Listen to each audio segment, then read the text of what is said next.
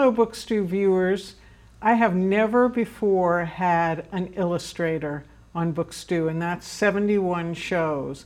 I don't know why it took me so long, but I'm going to tell you a little story at the beginning of the show so you'll understand why um, this particular il- illustrator is joining us today. So if you look um, to my left, you're going to see a red and blue stuffed animal and a little uh, penguin that only has one eye. And you're going to see a beautiful painted portrait of these two very special animals.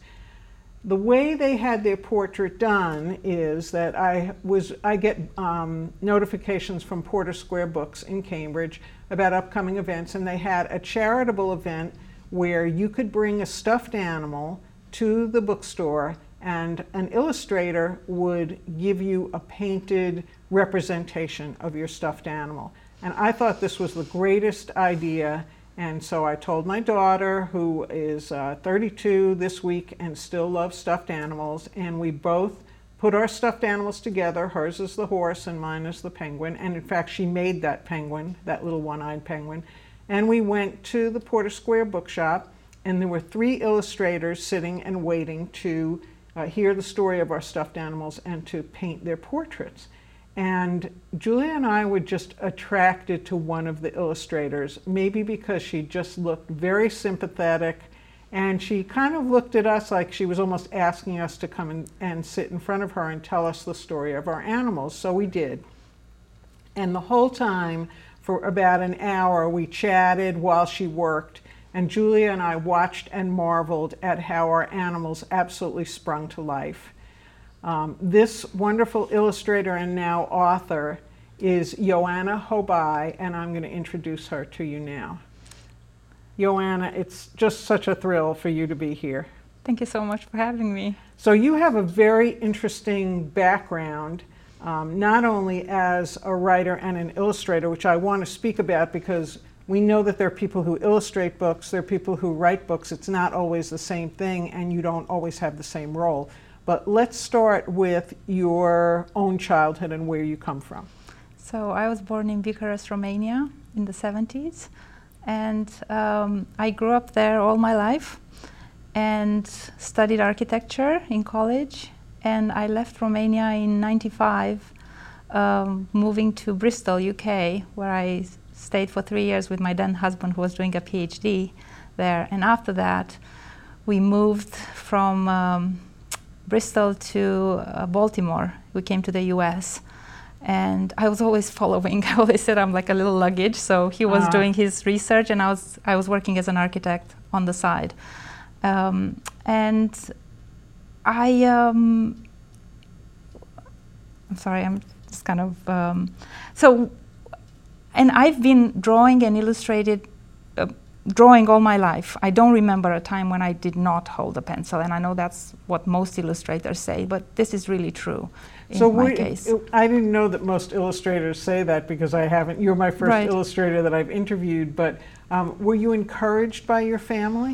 Um, yes, uh, in the sense that they would provide pencil, but it wasn't something pencils, but it wasn't something that anybody asked me to do or would. I just drew. Um, I was also fortunate, maybe to come from an environment where there was art. Uh, my grandmother's sister was married to a professional artist. Ah.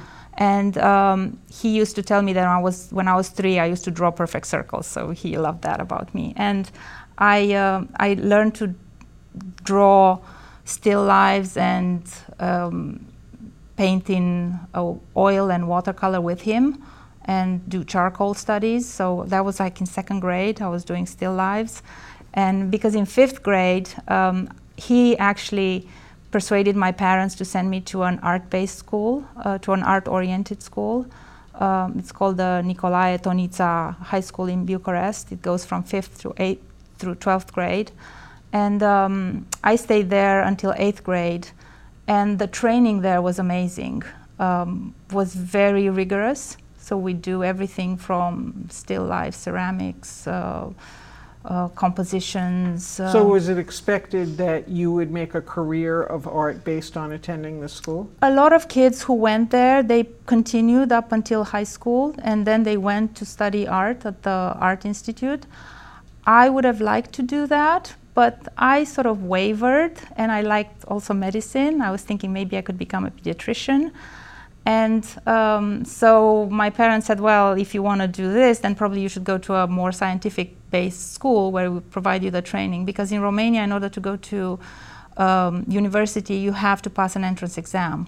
So, um, and it was harder to go from a school where mostly you do art and not be so much concerned about maths and physics. So, um, so I went to a scientific, so math physics oriented high school and I must say, I dreaded those four years. It was really, uh, I miss drawing. I realized how much I miss drawing.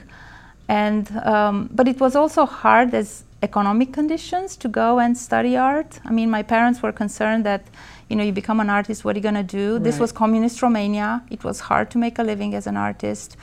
Uh, there was a lot of propaganda going on. So, um, so I ended up, I said, okay, let's choose something middle ground. So I ended up studying architecture, which was so do, do, you think that so architecture almost is like a combination of art and science when you come right down to it? It is. But on the other hand it's not either one. Mm. so did you feel frustrated? I did and i missed i remember envying terribly all my friends who were in had gone to study art or who were in 12th grade preparing to go into art and they were doing all these wonderful studies of Moses or Venus of Milo, and I was like, I just want to know how to do that. And even now, like, I'd love to get a cast of, of Moses and just draw the thing just to make well, sure that I get you'll have the success yeah, that will enable yeah, you to yeah. do some Moses so, studies. That's that's. So great. it's just I always I always had this sort of regret that I did not go and pursue art, just art, not because architecture still has yes there's an art component and we did study a lot of you know study forms and watercolor in first grade in the first year. It's a six year study by the way. So you go into architecture and everything is architecture based so you don't do geography history unless it's pertaining to architecture. So did you have to put your pencils down and, and study? Were you able to continue just no, drawing the, the drawing is intense, uh, but, not, but, it was mostly yeah, drawing. no, not that. That was always on the side. So my pages were always like doodles and uh, and actually I had a you know I thought about it and I looked on even after I finished um, university and then we left the country and I was looking I don't know how I came across of some old um, um, resumes that I had sent to employers, you know, in England or here. And always at the hobbies, it says, I love to illustrate children's books. And it's so ah. interesting that I noticed that after, you know, 15 years or so.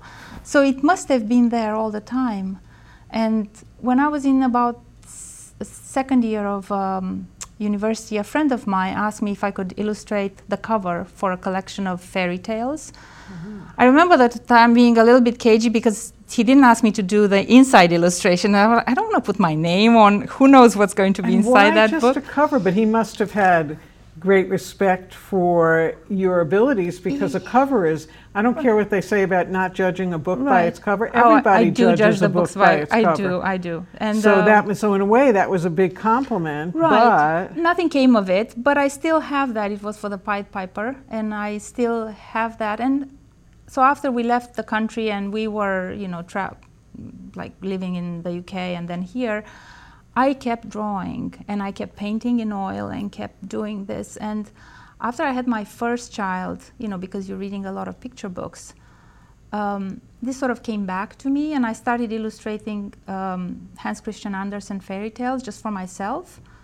I learned about the Society of Writers, Children's Writers and Illustrators, the SCBWI, and joined. I learned about the Bologna Book Fair, which is one of the biggest uh, book fairs for illustrators. It's and it's specifically for illustrators. Yes. I've never heard. I've never yeah. heard of it. So. And it's um, so it's one of the biggest book fairs in um, in Europe, and it's it's I think there are authors too, but it's a lot of mostly illustrators go there. And I remember sending some images there. Of course, they came back. I mean, I didn't get into the show, but it was the whole thing of starting to love this thing and doing it. Um, and about five years ago, um, I I was wondering what what makes me happy in terms of career, and I I was at home by that time with my um, second child, and I thought, you know, if financial issues, financial reasons were not an issue, and you just want to choose something, what would it be? And for me, it was children's illustration. And I just threw myself into it. What do you think drew you to, to children's as opposed to, well, I mean, so many, I mean, most children's picture books have illustrations, so they need illustrators. Mm. Um, there's not many people I would imagine these days who make a living doing adult illustration unless it's like editorial right. yeah, or you know the little doodles that are in the New Yorker or something like that. But do you feel like you were drawn specifically to children's stories? Yeah, definitely. Because when I was in Romania and you know I had my dreams of maybe studying art, I was really drawn towards animation. So I would love oh, to draw. So that's another whole right. area of interest. Right. Then. So uh, see, I should have kind of categorized my life story much better before coming here. Well, I mean, so. but I, I, can. It's like amazing. Yeah. It spreads from like yeah. architecture, right. medicine, architecture, right. drawing, right. illustration, animation. That's right. that's. And I remember my uncle looking a little bit down on me on my little doodles of. I always had like little doodles and stuff, and gave them names and they had their own little stories and he was oh, this is not really art art well so that, that's that like of, the, know, but that is a permanent conflict i'm afraid you know artists look down on illustrators right. and um, well illustrators yeah. are kind of like who well, are you yeah. to look down on what my work although romania had a very strong illustration sort of like the art in the picture book illustration was very strong and very beautiful, sort of very graphic oriented, very good quality illustration. So, but you know, maybe that just wasn't his thing. I don't know. so um, I just, I think that was just something that I responded to, and I love kids. I love the way they think. I, I think I connect well to kids. So just children's story just come natural to me. So I guess that's that's part of it. So then, ha- so how did it go from uh, a dream? I would really like to do this to reality because um, I'm looking at two books, and I know you've got another one yeah. coming out. Um, well, so when I decided, okay, I want to pursue this. It's like, how am I going to learn about it? And I went on the internet and try and learn how do you make um, a dummy, which is a dummy book, which is the project. When you have a book, you write the text and say you have the illustrations. Then you make like a book maquette, like a book project, and you you put them all together, text and illustration, and it's like um, yeah, it's called a dummy. Uh, it's not a very nice name, but well, it's a mock-up. It's, I mean, it's a mock-up. Yeah, that, that's the word I was looking for. Yeah, but mock-up. did you know? So your this book that um, we're going to talk about today, um, which I really enjoyed. You are not the author. You no. are the illustrator. So how did? Uh, did you oh, was it like okay i'll be the illustrator until i can get to the point where i can write my own stories or how did you connect with the author um, no so the so in I'll, I'll, do it very shortly. So I decided that I wanted to take a serious class, so I went to Mass Art, uh, ah. and I took a class in children's narrative illustration there. And one of our projects was we had to write and illustrate a book as part of. We had to finish the class with a dummy, and that's what opened to me the idea that hey, maybe I can actually write so in that class, you had to write as you well had as to, illustrate. If you wanted to, but I was like, why not take the challenge and try and make up so a story? So you could have illustrated somebody else's yeah. work, but but oh, okay. and they wouldn't judge you on the text, like right. you didn't have to. They were looking mostly at the illustration, but it just sort of opened the door. Um, and after that, I started illustrating for a nonprofit in Waltham. Um, it's an education, uh, it's a literacy-based nonprofit, the Education Development Center, oh. and I did four books for them, um, written by uh, an author, Stephen Krensky. And uh, so that was for the educational market. And then I went to SCBWI conferences, the Children's Writers and Illustrator conferences. There are two big ones every year, one in New York, one in LA. I've never been to LA, but this was in New York. And I went to a workshop of one of the publishers, who at the time was uh, an art director a woman who was at the time an art director, or I thought was an art director for Candlewick Press, Which is a very which big. is a very big. Are they based in Boston? They're based in yeah in Somerville. Okay. So or Cambridge, and um, and I um, after the she had actually announced during the workshop that she had become publisher for this newly based Salem uh, publishing house, uh, Page Street Kids, which was um, a branch of Page Street who does lifestyle and sort of uh, books, cookbooks, and a lot Oh. of other. So they're very successful that way, but they wanted to open a children's division. So after the workshop, you know, you usually go and say hello, and maybe you give them your business card. And in that one instance, I remember I was like, she's not going to remember me, because there was a line of people, and I was like, you know. So I just talked to her assistant. I said, "Can I just leave you my card and not stay in line? I mean, what's the point? You know, there's so many. the competition is so fierce." And she called me after the conference, and she said, "I've seen your card. I love your work. Would you like to work together?" And I said, "Sure." Do you have anything? Do you write? And I said, "Yes." And at the time, I sent her a manuscript of Lena that I already had, my second book, my first book as an author illustrator. And she said, Yeah, that's interesting. I'm interested in that one, but it needs revisions. Um, and then I did uh, an image for another SCBWI conference that was a New England one, was called Can I Keep It? And I remember sending the image to Kristen Nobles, who was the publisher. And I said, just so you see what I'm doing right now, just to keep in touch. And she emailed back and she said, I think I have a job for you. And she, um, she offered me to illustrate Before You Sleep. At which point, I sort of panicked because I had not imagined that my first illustration book was going to be a poem. So this is, was very different from what I had done before, but it turned out to be good. It's um, I I really enjoyed reading it. Um, I love children's books too, but um, I think some of them are too mushy, um, generally, and I am not particularly appreciative of ones that deal with religious issues Right. because I think bedtime stories. This is very much a bedtime story. Of Right. course, it's called Before You Sleep, but. Um, it- just struck me as a little bit different because, as it says, it's a bedtime book of gratitude. And I don't ever remember seeing anything like that before. What did you think when you got the poem? Um, I read through it. My first instance was it's long. so, you know, you think you put yourself in the shoes of the illustrator and you read it. But then as I read it, I really like the lyrical quality of it. It's very dreamy, it's very soothing. And I thought, maybe this could work. Maybe we can do something of it. So I remember writing it down. I wrote it by hand. And then just trying to think of images that every stanza, you know, I would associate with. And then, of course, this is a team effort. You know, you send sketches to the publisher and then they send them back. And then we kind of arrived to this family, basically, that um, establishes a bedtime ritual.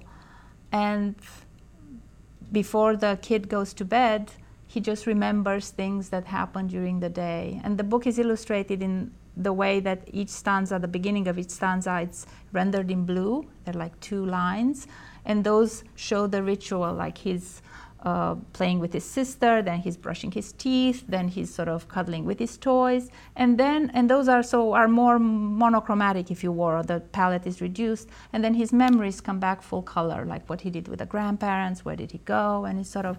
So we just try to create an atmosphere, and that's the whole point. You're trying to maybe say another story, tell another story besides the text if you can, so to enhance the text, not to just illustrate it. So it, it was fun and it was a gr- big learning curve for me, just learning to deal with the deadline and sort of, um, and I, I felt it, it, it was great help. So So um, I, I also like the fact that um, th- there's obviously a multicultural element, but not like here I'm showing an African American kid, here I'm showing a Hispanic kid.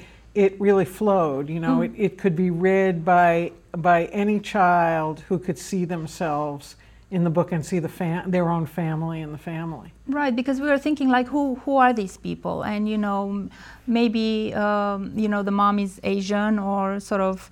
Um, and the dad is, uh, you know, he just happened to be like red haired, and we thought, you know, maybe she has two kids, maybe they're from a previous marriage, we don't know. Right.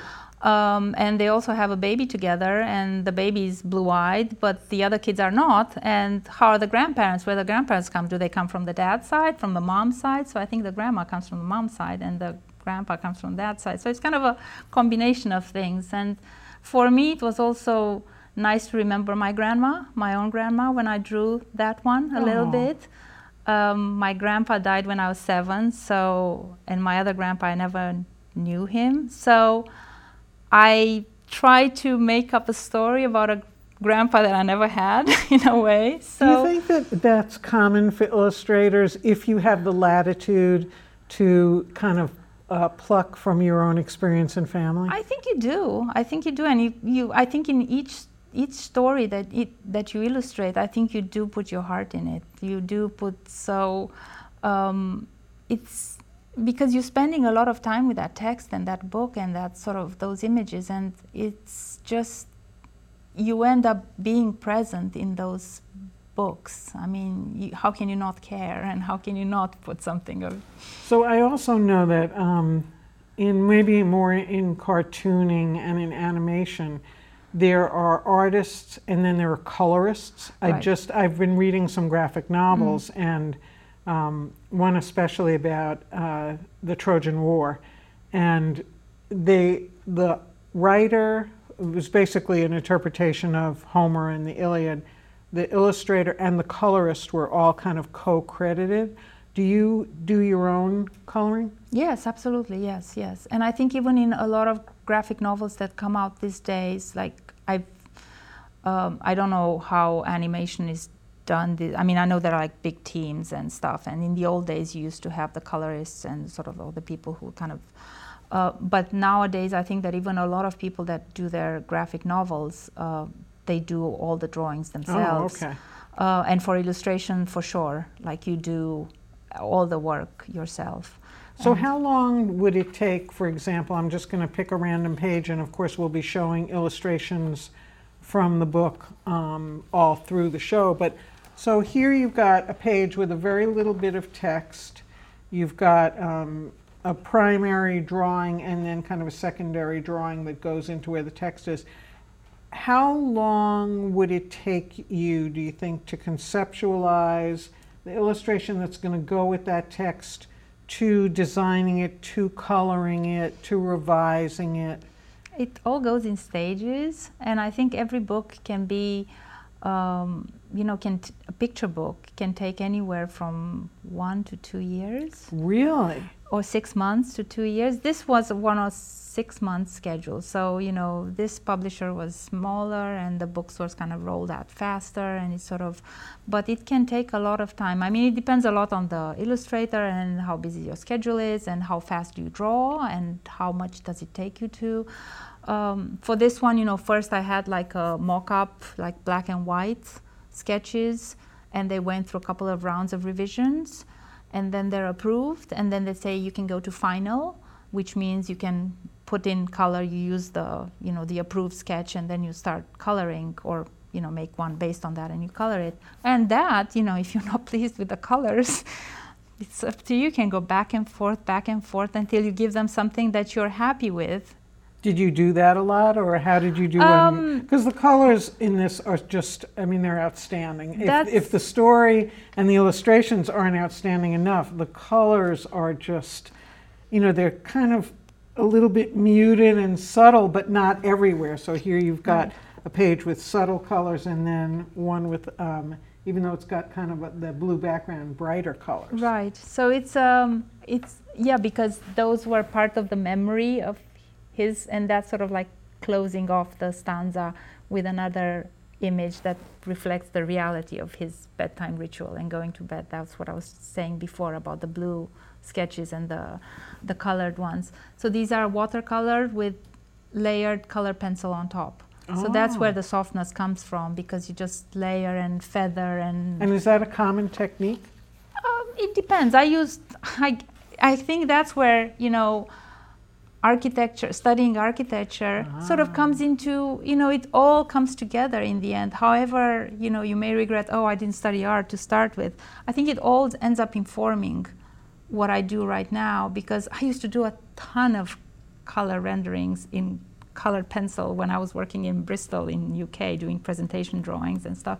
So you end up getting pretty fast and sort of and mixing colors and so and you try to use all those techniques and they come together. And so an artist with a different background, not in architecture, might have done it completely differently. Right, and also I think it's the the style sort of just matches the text. So you want something that's soothing and sort of soft and you know I just felt this was an appropriate technique for this type of text. Now, I'm hoping that each of my books to be actually different. There are oh. artists that use the same style throughout the books, their books, so you can actually recognize it. I would hope that maybe there's a common thread within my books, between my books, but um, I would I would hope. I, I just love to experiment. So I'm hoping that you know books are different. So my current one is quite different in technique. And well, let's move on to Lena's Slippers, which um, which is your first published right. writer and illustrator. Yes. So doing double duty on this, how different was it um, from Before You Sleep, where you were only, and I say only in quotes, responsible for the illustrations? It's hard. Much harder, right? It's a, it's a lot of work. Not only do you have to have the manuscript in shape, and um, but you also have to um, make the drawings. That being said, I love that because you are in control right. and you have your text. You know exactly what you put on paper and what's in your mind in terms of illustration. I tend to think in images a lot. So I think it's, for me, it's much more cohesive. I prefer that. Uh, I'm keeping my fingers crossed that, that I can, can do that. going, right? so um, Lena's Slippers is actually, as you say at the end, a story based on your own life. So can you tell the viewers a little bit about it? Not the end, because we don't want to ruin right. the surprise at the end. So yeah, it's based on um, my growing up in Romania and the classroom next door to mine. We had a mean teacher, like mean. There's no she teacher. is very mean. She's very mean, and uh, um, and uh, she was in charge of organizing all the the school recitals and performances. And these were not based like we did not have like kids have now ballet after school or all these activities they were part of the school um, you know if you had to do a, a, performance then okay kids let's just make up make some costumes at home and we'll come and we do a dance and they would sort of choreograph a dance without having any dance training. It did not matter much. Um, so it was all very makeshift. Um, you would only do ballet if you went to the one and only uh, ballet school in, in town but that was like a school where you pass an exam to get in. It was like you know, it's almost like the art school. So it, it's very sort of focused towards that. But other than that there were no opportunities for kids to do dance or ballet or mm. after school. So this was one op- i mean it was lovely to go and, and do that. Um, and she was asking for these it was such a stress for me because she wanted all these things that we never had. And she wanted like a certain type of fabric, a certain type of shoes, a certain and they were hard to find. Like the stores were empty. It's hard for me to imagine nowadays those times. And I'm thinking my poor parents, how hard it must have been on them because because they didn't want to make you unhappy. No, and uh, my mom learned to sew, so she would make us nice clothes. Um, on the side note, I remember that she used to get these um, German magazines. I think that was East Germany with uh, patterns. So oh. she learned how to do patterns, wow. and she would make us jeans. Wow! And if you had maybe a T-shirt from somewhere who came from the West, or so cool, you'd cut right? the label and then you'd put it on the jeans to look as if it was foreign made, so you just look cooler. So those are the things that people did in those times, and um, and for this particular uh, performance, I needed white ballet slippers, and I did not have them. I only had some brown ones. And they weren't even the ballet slippers that people have these days, like the leather ones. They were like some sort of plastic, sort of just looking like ballet slippers, but they weren't really like So just that was- soft synthetic. That thing. was really an obstacle to somebody who just wanted to kind of go on stage Right, and twirl right, around and have right, fun. right. I'm going to stop you there because. I don't want it says in the end what, the, what. I did with them, but, But, yeah, um, it's, uh, I thought it was, um, it really captured. Uh, if you can do as well with stories that aren't true as you do with something based on a true story, I know you'll be success, madly successful because it really yanked at your heartstrings, put you there. I think you know there's not, uh, especially a girl, of course, but there's not a child who wouldn't really Right. um, feel for the main Yeah. character and understand because I mean even as affluent as our kids are there's always times when you're not quite going to be able to have what the other kids have or have what you need and there's always ways to get around it Right, and it's not only like you know affluent kids, but a lot of non you know kids that are struggling, like even in this country, and sort of it does not matter like what you wear, and that was sort of my point to this story because of course you know when you think of stuff that happens in the seventies, happened in the seventies or eighties, like that's even considered like historical, which makes me think like oh my god I'm old, Aw. but uh, it's it's just it that's not the point. It's like do you love to dance? Right. do you love to don't judge what other people have because there are always going to be people having more than what you have no matter how much you do. And kids do judge themselves oh so and so has this and so and so has that. And it's like don't don't don't go for those it doesn't matter. Like you know and i think maybe growing up in a place where there was so little maybe you you learn that you know there are things that matter and things that not so much so and i think um, overcoming obstacles right um, creatively is one of the greatest lessons Yeah. you could learn and, so and go also ahead. follow your passion that was sort There of my go. thing and that's maybe where it comes a little bit of again of my personal story like if you love somebody something just do it and just try and sort of pursue that no matter like you don't have the right dress you don't have the right shoes you don't have the right but do you want to do it?